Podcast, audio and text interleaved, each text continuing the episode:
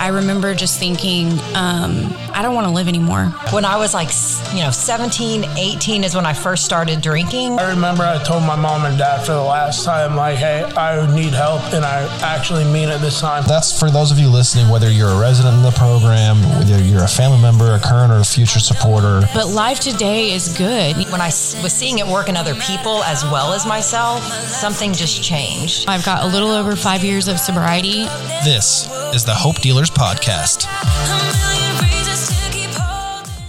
Right, and if you're just joining us, welcome back to the Hope Dealers Podcast. We are so excited to be here today. Um, I am your host, Sean Fitzpatrick. And before I introduce today's guest, I just want to um, tell everyone thank you so much for listening. It's been um, such a joy to have brought this thing to video, um, as well as keeping it on Apple and Spotify. This will be um, our final episode. Um, just for a little bit, I should probably preface there. We will be taking a little bit of a break um, as we head into the event season for Hope is Alive. That is a very, very busy time. And uh, but not to worry, we will be back um, this summer with a, a whole new season, and um, we're already hard at work at it. But just wanted to give everyone a heads up uh, to keep on sharing this, keep on listening, and um, yeah, we will be back with more soon. But today, I'm joined with a good friend of mine, Mr. Matthew Schane. How are you, man? I'm doing well. Thank you for having me on today, man. I really do Yeah. appreciate it. Yeah, glad to have you on. It's uh, it's been a long time coming. You're uh, you're a staff member at Hope is Alive. Yeah, I've been on staff um, since July of 21. Uh, did a little bit of interning before that to Yeah. kind of learn the ropes and all that. But uh, yeah, I've been been here for a little bit. What do you do for Hope is Alive?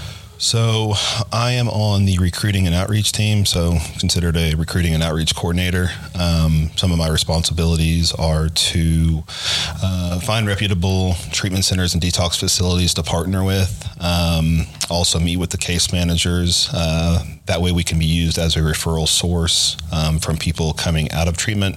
But it's also good to have relationships with other staff members at those places Yeah. uh, for being able to refer in to them. Um, just because we know that not everybody that is looking at sober living is necessarily ready uh, for the strenuous um, task that's going to be at hand when they come into Hope is Alive. I mean, it is it's a lot, and so we want to Yeah. make sure that they're prepared and. Um, have a good foundation of sobriety somewhat before you know starting on that journey. For sure. So it's good to you know, like you said, be able to hand out those resources where they're needed. You know, maybe in it might not always mean coming to us. Right. No, we, we, we work with other, you know, sober livings. Um, we try to have a, you know, an abundant, um, abundant resources available for people that may not um, necessarily be a good fit for Hope is Alive or are looking for something different or on medications that aren't allowed but need to continue on that, that medication treatment. So, you know, we, we do look for other options um, Yeah. and have those resources available um, in case people that have applied for Hope is Alive need those other resources. Gotcha. Right on. And you're also a graduate.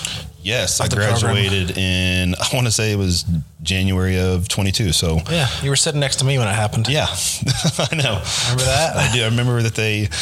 I thought that they had messed up on uh, the video, but there was just a little bit of a glitch, and you had to run back there and fix it during your own graduation. so. Yeah, that was uh, so for that was it's funny at like I've, I've said this before. If you go to a Hope is Alive event of basically any kind, you'll see me um, floating around with an iPad or sitting in a booth, uh, you know, maintaining our audio visual presence. And the night I graduated, obviously I couldn't do that. Right.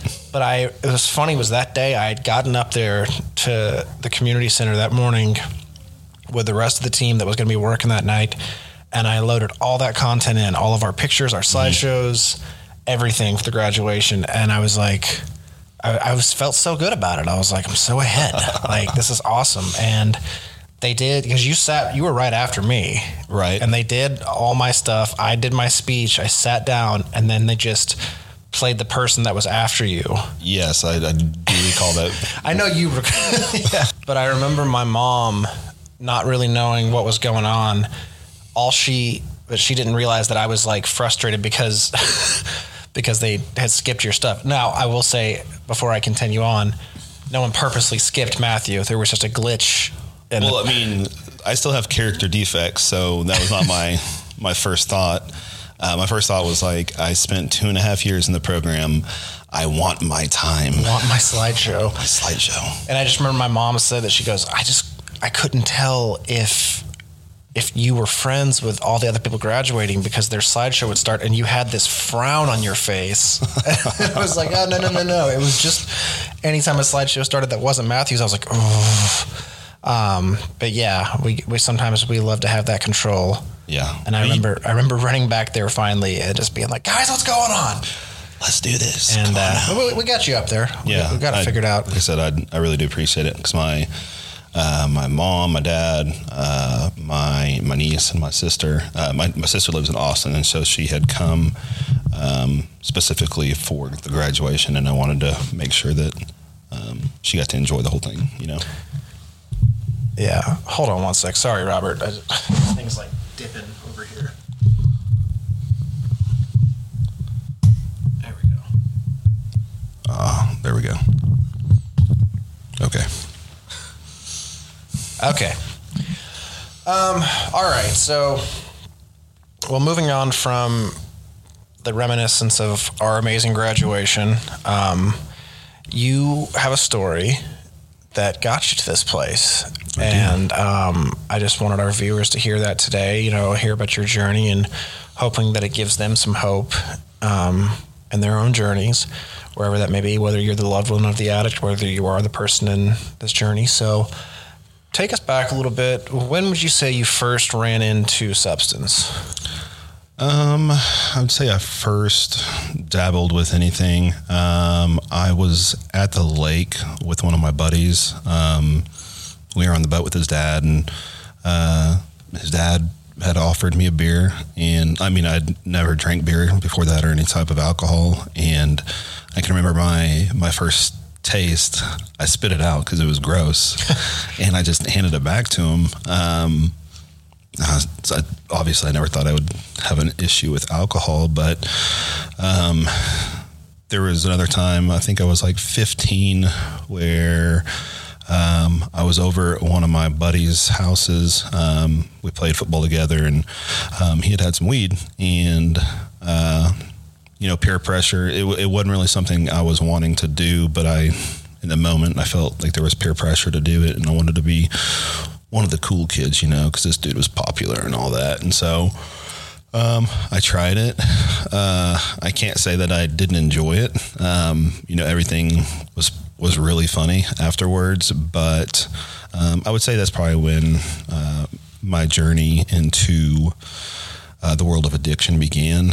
Um, Yeah. I mean, I, I dabbled with, you know, alcohol, pills, um, weed in high school, but, you know, I'd never really consider myself a drug addict or an alcoholic at that point. I'd never really experienced something traumatic enough to, um, you know, take me past that imaginary line in the sand that once you cross, there's there's no going back. So, Right. And so take you know, take me through the area where it starts to kind of maybe not necessarily be a full on problem, but there's like little hints that it could be a problem. Yeah, I mean, I, I continued to more so dabble with um, alcohol while I was in college. Um, I can remember that, uh, you know, at first it was like, okay, I'll just I'll just drink on the weekend, and then it was like during the week a little bit. So you know, I would I would make something to drink, put my headphones in. Uh, I would record myself going over my notes. Um, where there was going to be a test in a certain class. So I'd put the headphones in, listen to myself talking over the notes over and over and over while I while I drank. And I thought it was being like really really creative and smart, but uh, Not so much. lo and behold, it was just like creating a, a monster that would, you know, soon come through. Yeah. Um, and so when does when does things just start to take a turn? Yeah. So, you know, when I go to treatment centers and detox facilities and I, and I share my story, um, I let people know that like drugs and alcohol are not my my biggest issue. Sure. It's, you know, it starts with validation, the lack of self esteem and worth. And um, for me, you know, growing up, I was really good at sports. Um, I put all my time and energy and effort into being this like this athlete. Um, and, and it ended up paying off. Like I, I ended up getting a scholarship for baseball. Nice. Um, you know, to go into college and um, you know, when you when you put so much time, energy, and effort into something that you really love, it becomes your identity. Um, and sometimes you can forget that there's a world outside of that one thing. And so for me, whenever I was a senior in college, um, so actually, go, let me go back a little bit. Sure. So I went to two different junior colleges, but I ended up going to a four year college in Jackson, Mississippi, uh, Belhaven University, and ended up starting my, my junior year. Did really good. Came back to Oklahoma City for the summer, got a job, played summer ball, and uh, I didn't realize it at the time, but during summer ball, I had ended up tearing my um, my labrum and shoulder cuff, and so I get back to school. We're going through spring training, and um, I just didn't have any velocity on my throws. Uh, my arm was always hurting, and so we went and had uh, an MRI done, and it showed that there was pretty drastic tear in both my my shoulder cuff and labrum, and ended up having to have surgery. I went through a doctor that had done tons of major league guys, and um, I thought, okay, well, I'll have I'll have surgery, it'll be fixed, and so that was not the case. Um, Yeah. After the surgery, I was pretty much told that um, I was never going to play again. And for me, that was such a like a gut shot because outside of being a, a baseball player, I didn't have an identity. Right. And so It was just that. it was just that. And so my whole world came crashing down. And that's like I always make reference back to to alcohol because my thing was I know the effects that alcohol will have on me when I drink. And that's exactly why I picked it up very heavily after my, my surgery because I didn't have to deal with anything in, in real life sober. Um, it was like a coping mechanism. Sure. So if I was drunk enough or I was high enough, I didn't care and I didn't have to care. Wow. And so your baseball career is gone, Yeah. and it's like all of a sudden, now what? Yeah.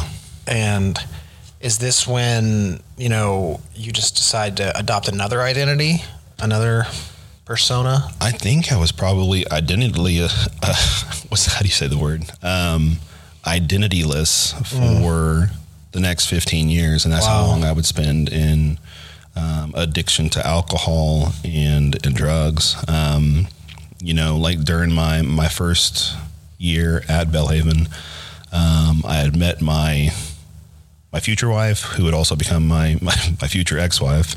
But um, I think I relied heavily on her for my self esteem and worth once baseball was gone. Um, I was just like kind of like a chicken with its head cut off. I had no direction. I didn't know where I was going. It was it was basically living the day to get high or to get drunk. And you're drinking, you're using drugs, you're Yeah, so I mean, I wouldn't say at first that. So it was it was mainly just alcohol for a good bit. Um, you know, I would I would dabble with opiates if I could find them, but uh, for the most part, it was alcohol until it wasn't. um, you know, I after college, I ended up teaching for a while. Um, the sad part about it is I, I feel like I robbed those kids of an education because for three years I showed up hungover every single day, um, just showing movies. I mean, they really liked watching movies because they didn't have to do any classwork. But, Sure.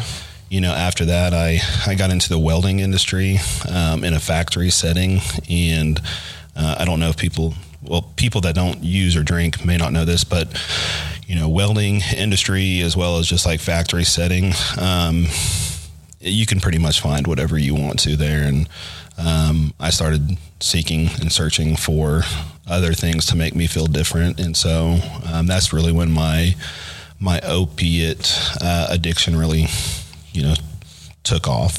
Gotcha.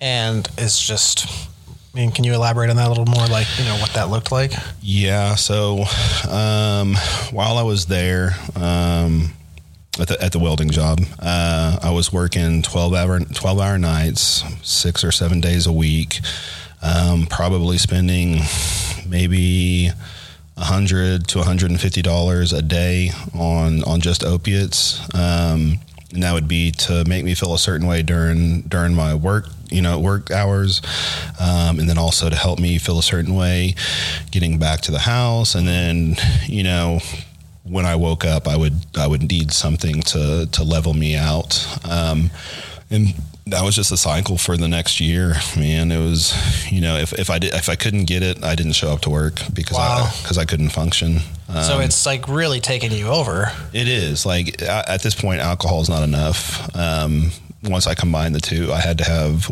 both together because if I drank without opiates, I felt miserable. Gotcha. Is there any point, at any point during all this, do you see a common denominator of why you're feeling miserable? Do you know that this is it, or Um, I mean, I know it's not healthy. Uh, I mean, sure? uh, obviously, the effects of when I don't have them should have been, you know, that the sign for me. But um, I think I was so lost at the time that it was, man, I was I was just living to feel nothing. Gotcha. Um, I didn't know what route my my life was taking, and I didn't care. You know, it was it was just, you know, I, I figured it was you go to work, you make some money, you go home, um, and Do that as long as you can, and then Well, yeah, obviously, me for me, it was like there's a few other things going on there, but sure. um, so yeah, I, so I, I did that that job for a year. Um, end up getting fired. You know, like I'm pretty sure anybody could see that coming. yeah, sure. Uh, We're not very good at keeping jobs. No, we're good at getting them though. Um, Oh yeah. so I ended up, I ended up, I, I ended up getting fired from the job. Um, I started to look for for other jobs, obviously, um, because the bills still had to be paid. Um, I was still paying, paying bills at that time. Um, It's an, it's an interesting distinction to make. Right, right. I was still paying bills at the time. at that time, I was still paying bills. Um, but I ended up getting a job for a huge uh, cell phone company in in Mississippi or in the South. It's called C Spire Wireless. okay. Um, they have really good benefits and um, they do offer FMLA after you've been uh, with them for a year. And um, so I always joke like, I was selling cell phone and cell phone accessories in the mall, um, but like that's what I was doing. But it was it's, it was for a bigger company than people would think, and so um, I did okay for a while once I got that job. Um, I say okay, like I was still drinking, but I wasn't like popping pills. Yeah. Um, and lo and behold, six months into it, probably, um, my connection from working at the factory walks through uh, through the doors. Um, and it should have been a red flag on my part. Like I didn't have real good self awareness at the time, but it should have been a really big, big red flag that instead of feeling fear that I seen that I saw him, I felt excitement because that meant my connection. I now have access to what I really want to do. Drugs. Yeah, drugs. and so for the next six months, man, it was it was just craziness. Um, I'd get an hour for lunch, and he lived about twenty seven minutes away. So I would zoom, maybe 25, maybe it's 27, an exaggeration, but I would run out to my car, like literally run, um, drive to see him 25 minutes away, pick up, you know, the pills that I, I supposedly needed. Obviously, I didn't need them, but I felt like I did. Yeah. Um, then I would stop at the liquor store, grab a pint, and then I do believe I would have to find a liquor store that was attached to a convenience store because Mississippi didn't sell uh, like non-alcoholic beverage, beverages um, in the liquor store, and so Yeah. it was just like, man, just like scheming to find ways to to make it back on time and still do what I need to do um, to get high, to get drunk. Um, so this this continued for the next six months, man. Like I'm I'm stealing money out of our account. Uh, I had actually had when I was working at that factory, I'd actually had a wreck where. Um, I had gotten like a ten thousand dollar settlement, and I'm pretty sure I ate through like almost eight grand of that in, in six months, just spending money left and right on only on I mean on some on bills, but mainly you know to get what I needed to get high. And so um, Yeah. you know I don't I can't really say how much I was spending each day, but it was you know, well in excess of two hundred dollars probably, and That adds up after a while. it does, man. You'll you'll go through your money quick. But I can remember I had just hit a year with C Spire, and I I was eligible for FMLA.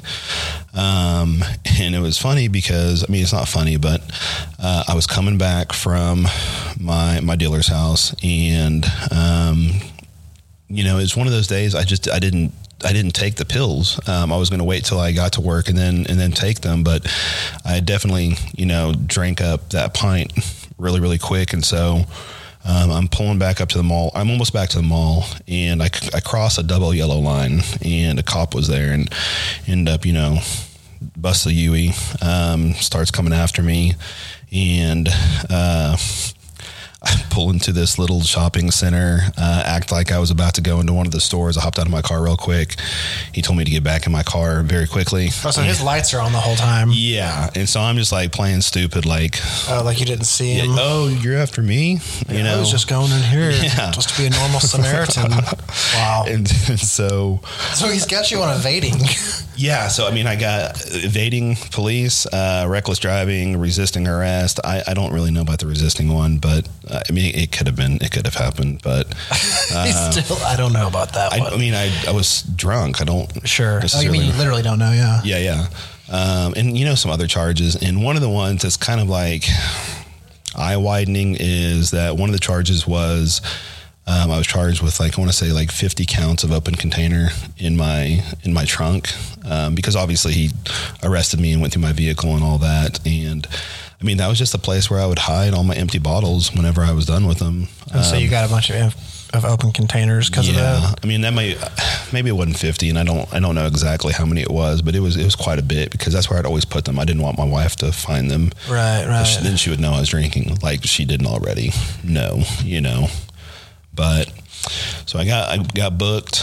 Um, was sitting in in county. Uh, my wife ended up she ends up bailing me out, and I ended up getting a lawyer. And uh, it's my, you know, he he had had a sister that had dealt with addiction, um, and he recommended me going to this treatment center there in Mississippi, and uh, it's a 42 day treatment center. Um, so I go into it, um, not knowing like what sobriety's about. You know, there's I'm scared, man. Um, all I've lived for so long now is just a life of either being drunk or high. I don't know how to like live soberly. Yeah. So then another fear, you know, that I know that other people go through is, well, if I get sober, you know, my life is going to be boring. Sure. You know, and Yeah, I mean, you kind of get to a point where it's like, I don't even know if I want to get sober, but even if I did, like, what what does that life even look like? right, exactly. Like, what's even waiting for me on that side? yeah, And I know that that's something I always struggled with. It was like there was a part of me that definitely wanted to quit um, because it clearly was not sustainable. Uh, but w- what is that? What does that even look like? What sober? yeah, You know? And then you get in your head and you're like, why does everybody else get to drink and not me? yeah. You know, like, wh- why do I have to stop? Just stop. And forever sounds like a long time. Why am I the one that has the problem? Yeah, why am I the one that? Yeah, exactly. Start pointing fingers. most most definitely. I mean, I, I went through that as well. I mean, and even after treatment, um, I wouldn't end up. This was 2015, and I didn't get sober until like 2019 for good. Yeah. Um, it was just I got in there. Um, it was 42 day 42 days long, and man, I always tell people I don't need someone else to co-sign my my BS because I can do it so well myself, you know. And um, and I say that because like I fooled myself while I was there into thinking that I was actually doing it for me, um, and it wasn't for me. It was to appease the courts. It was to it was to appease my wife. It was to appease my parents. It was to appease everybody, and you know, it wasn't for me. Yeah. So you know, I get out and I go back to court. Uh, they always say, get you a lawyer that knows people. Um, and I found out why. Uh, he was able to get all the charges dropped, and it, like I, you know, at the time I was I was excited uh, when I should have been scared, kind of like the situation with seeing the guy at the store, you know, coming Yeah. into my shop and um, Just getting because excited in all the wrong places. right, well, it was just for me at the time. Um, I needed consequences in place for my actions. Um, That's and what I was going to ask. Was like, it's like okay, cool. The charges are being dropped, but is this just further enabling you? it is. Yeah. I mean, I mean, obviously the lawyer's doing his job, uh, and so he's not worried about the enabling part. Yeah. Um, but yeah, so without the charges, there was no consequences for my actions, um, which made me feel like I was untouchable. Yeah. um, that I could do whatever I wanted, um, and there was no consequences in place for my actions, and. So it, it was maybe like a week or two weeks after the charges got dropped um, that I went back to doing the same thing I was doing, but going even harder. Um, back to it. yeah. So that was, I want to say 2015, uh, towards, so that was, yeah, 2015 is when that, I do believe the charges were dropped. And so um, a few months later, uh, my daughter was born. Um, you know, I was already back into addiction and had started dabbling in a few other things and uh, amphetamines. Um, I wasn't, I hadn't touched the meth at that point, but you know that will come into the picture later. And so, um, you know, that's one of my biggest regrets is that I was there when my daughter was born, but I was not present. You know, That's powerful. yeah, there was, You were there, but you weren't there. yeah, I was there, but I just was not able to enjoy the moment like I should have been able to. And I mean, at this point, um, now you've got a daughter, Mm-hmm. and that's just not enough. It's not not you mean not enough to make me want to stop, right? Right. Yeah. No, it, it wasn't. Um, I was And I say that not to harp down on and bring that horrible reminder, but I want our he- listeners to hear that. Like, there can be, you know, don't let that shame overtake you. Yeah. If that's you or if that was you, um, you're not alone in this. right. So continue on. Yeah. So, I mean, to answer your question, it, no, it, it wasn't enough to get me sober. Um, I wish it would have been. You know, I wish a lot of things would have been. Um, but really, the only thing that got me sober, man, was uh, well. Let me back up a little bit before before I get there. Uh, so things just get worse. I'm going through jobs left and right. I can't keep anything. Um, you know, I ended up one day. My my, my daughter is with my wife's sister because my wife didn't trust me enough to watch her, and I can't blame her. Wow. You know, my wife is at work. Obviously, I should have been at work, but I couldn't hold down a job. Um, I couldn't go into our checking account anymore, um, and I I needed I I needed money to to be able to do the things that I wanted to do, uh, which was buy drugs, and get high. Yeah. So, um, and I take so much of the stuff that's in the house that we have, and I take it to the pawn shop, um, and I sell it. I use part of the money to to buy the pills that I needed. Um, I took the rest to the casino in the hopes of being able to win the money back that I needed to get the stuff out of pawn shop to take it back to the house to put it back in place Yeah. before she got home, man. It's just like it's insanity. Like I like it's funny when when we're in addiction, we have some of the stupidest ideas, but they're also like ridiculously thought out and smart at the same time. Yeah. I mean, uh, the links we're willing to go Yeah. to get a fix. Oh, for sure. and like the lies and all the stuff that we will spend the time coming up with. Yes. I mean, my gosh. that's that's if if I continue on the story, I I, I may run across some even like crazier ideas that I had, but yeah. Um, so I, I didn't didn't win the money back. Um, you know, I ended up staging a, a robbery um, into my own home. I kicked in the back door, called my wife, and told her, you know, I was like, "Hey, our place got robbed," and she she was not buying it. Um, I'm sorry. which I should have known. I and I even like I wrote out a detailed plan about how I was how I was going to go through this with her. Um, but some of the smaller details kind of escaped me, and I left the notebook paper on the counter in the kitchen. So when she got home, she found it. And just, no, there was no no denying that I was the one who did it. um, Wait, r- tell me that part again. Uh, you wrote a note. I no, I wrote out the plans Oh, that I was. you wrote out the yeah, I was plan. like kicking back door, oh my god! call wife, tell her that. Why did you are- need to write the plan? So I didn't forget any of the steps. Super. and she found the plan. she found it, yeah, on the kitchen counter. Oh, Um, at that point, yeah, she she was done, man. Um, she took you know took my daughter, um, my daughter's stuff, her stuff, moved in with her sister, and I can't blame her. You know, I have no ill will um, towards my ex wife. Like she's an amazing woman. Yeah, Um, but you know, but you did yeah, stage a false we can only take so much. Yeah. Um, yeah, there comes to a point. I mean, all laughing aside, I'm sorry. That really just that was yeah, fun. no, you're not the only one. Yeah, I, I can imagine. I've known you for years now, and I've never heard that story. I don't know how. But our loved ones, you know, they do get to a point where it's enough, Yeah, and that, and, that, and sometimes loving us means getting away from us. Yeah. and putting that boundary up. Oh, for sure. And, I mean, she had to, man. Um, I was destroying our lives. Uh, And there's a child involved now. yeah, it wasn't just like it wasn't just about me at this point. It was about our daughter and what was best for her. And um, you know, looking back on it, I can now see that you know she did the best thing that she could have. Yeah. was to leave me. Um, so you know, a few weeks go by. Uh, granted, I have not paid the mortgage in about a year. Um, Goodness. and what happens when when you don't do that is they um, they come take your house from you. Yeah, generally. yeah, So that's that, that was the next step. I got to notice that uh, my house had been bought.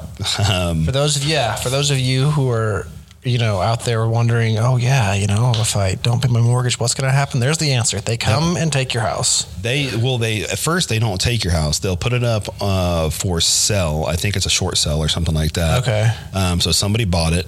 Um, he was really nice, man. Uh, he could have just kicked me out right away, but he gave me a couple weeks to to get what I needed to get out of there. Um, Are you at the house alone? yeah, I'm at the house by myself at this point, and so I called my parents. It was really the only option I had, um, and I got what I could put into my car. Um, said goodbye to my daughter, uh, my soon-to-be ex-wife, and uh, headed back to Oklahoma City.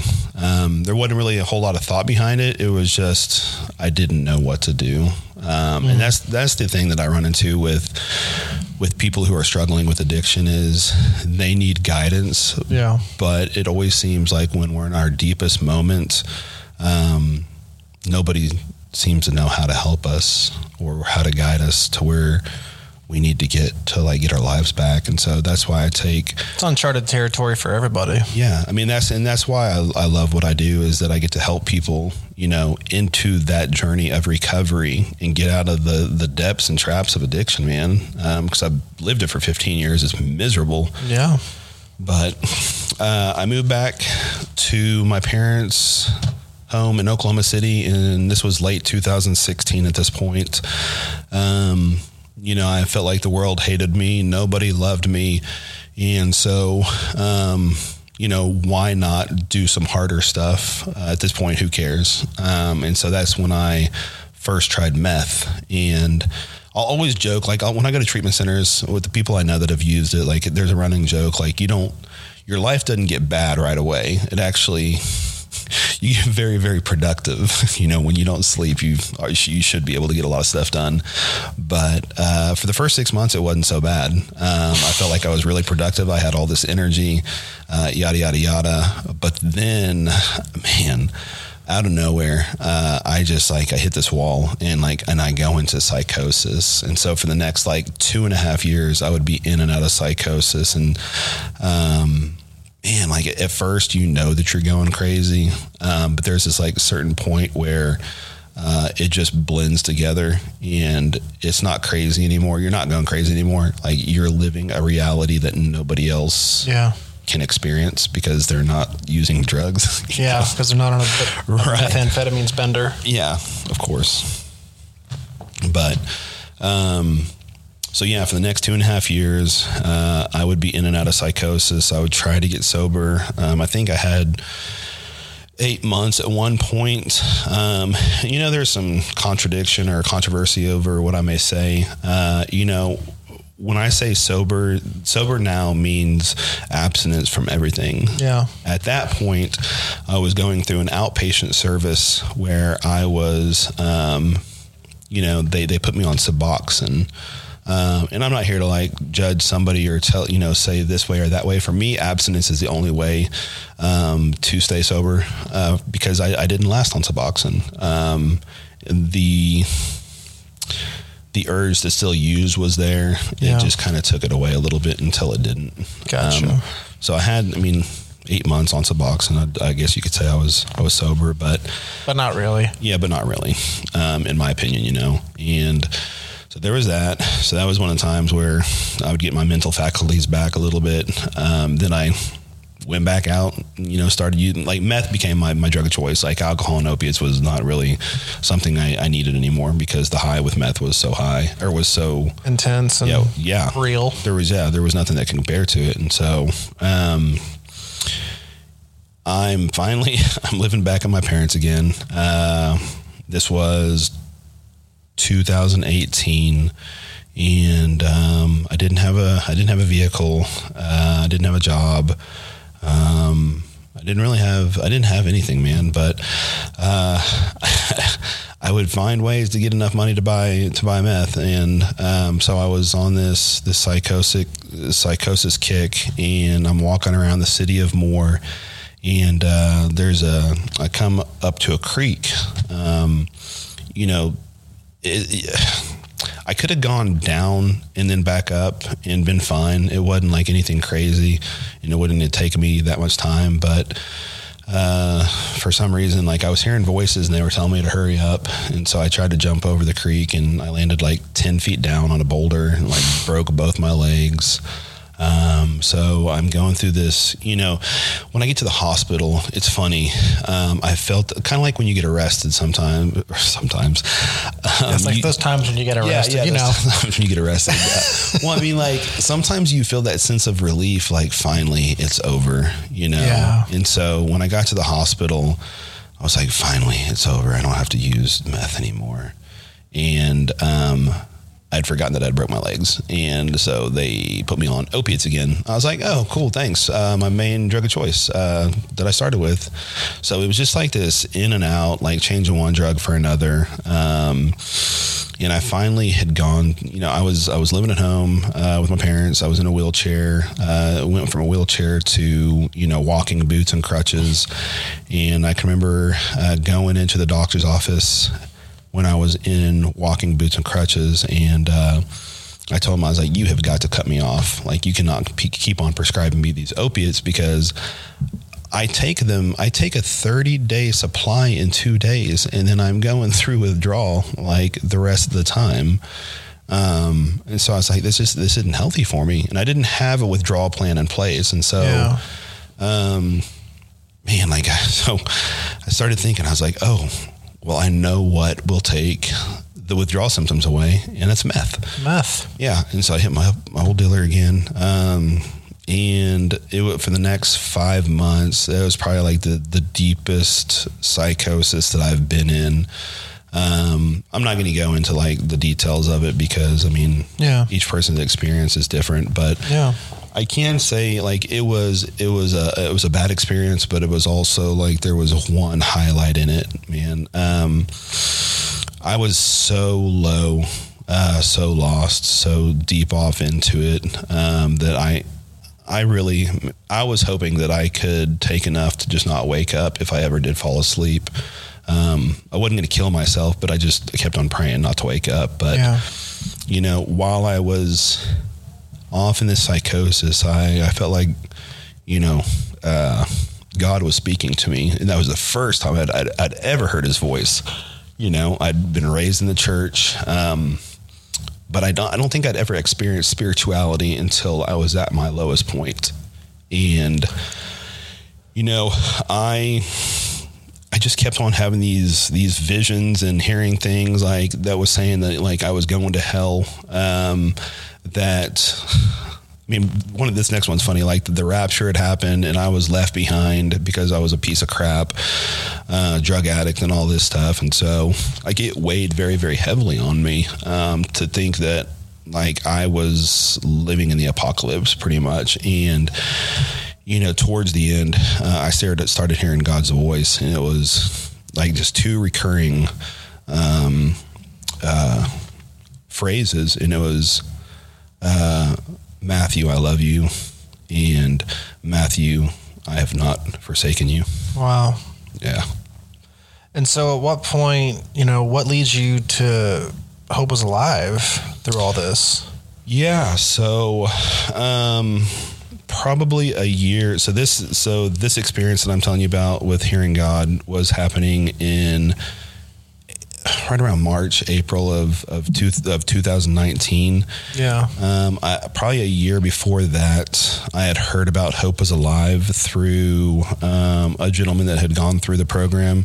Uh, I went and saw his mom. She's a therapist, and she she had told me about Hope is Alive in the program and what it had done for her son, but um, I just wasn't ready at the time. Um, I still had more more research to do. Yeah you know, the research is a term for still using. Yeah. By the way, for the audience. Yeah, just for our listeners out there. Yeah.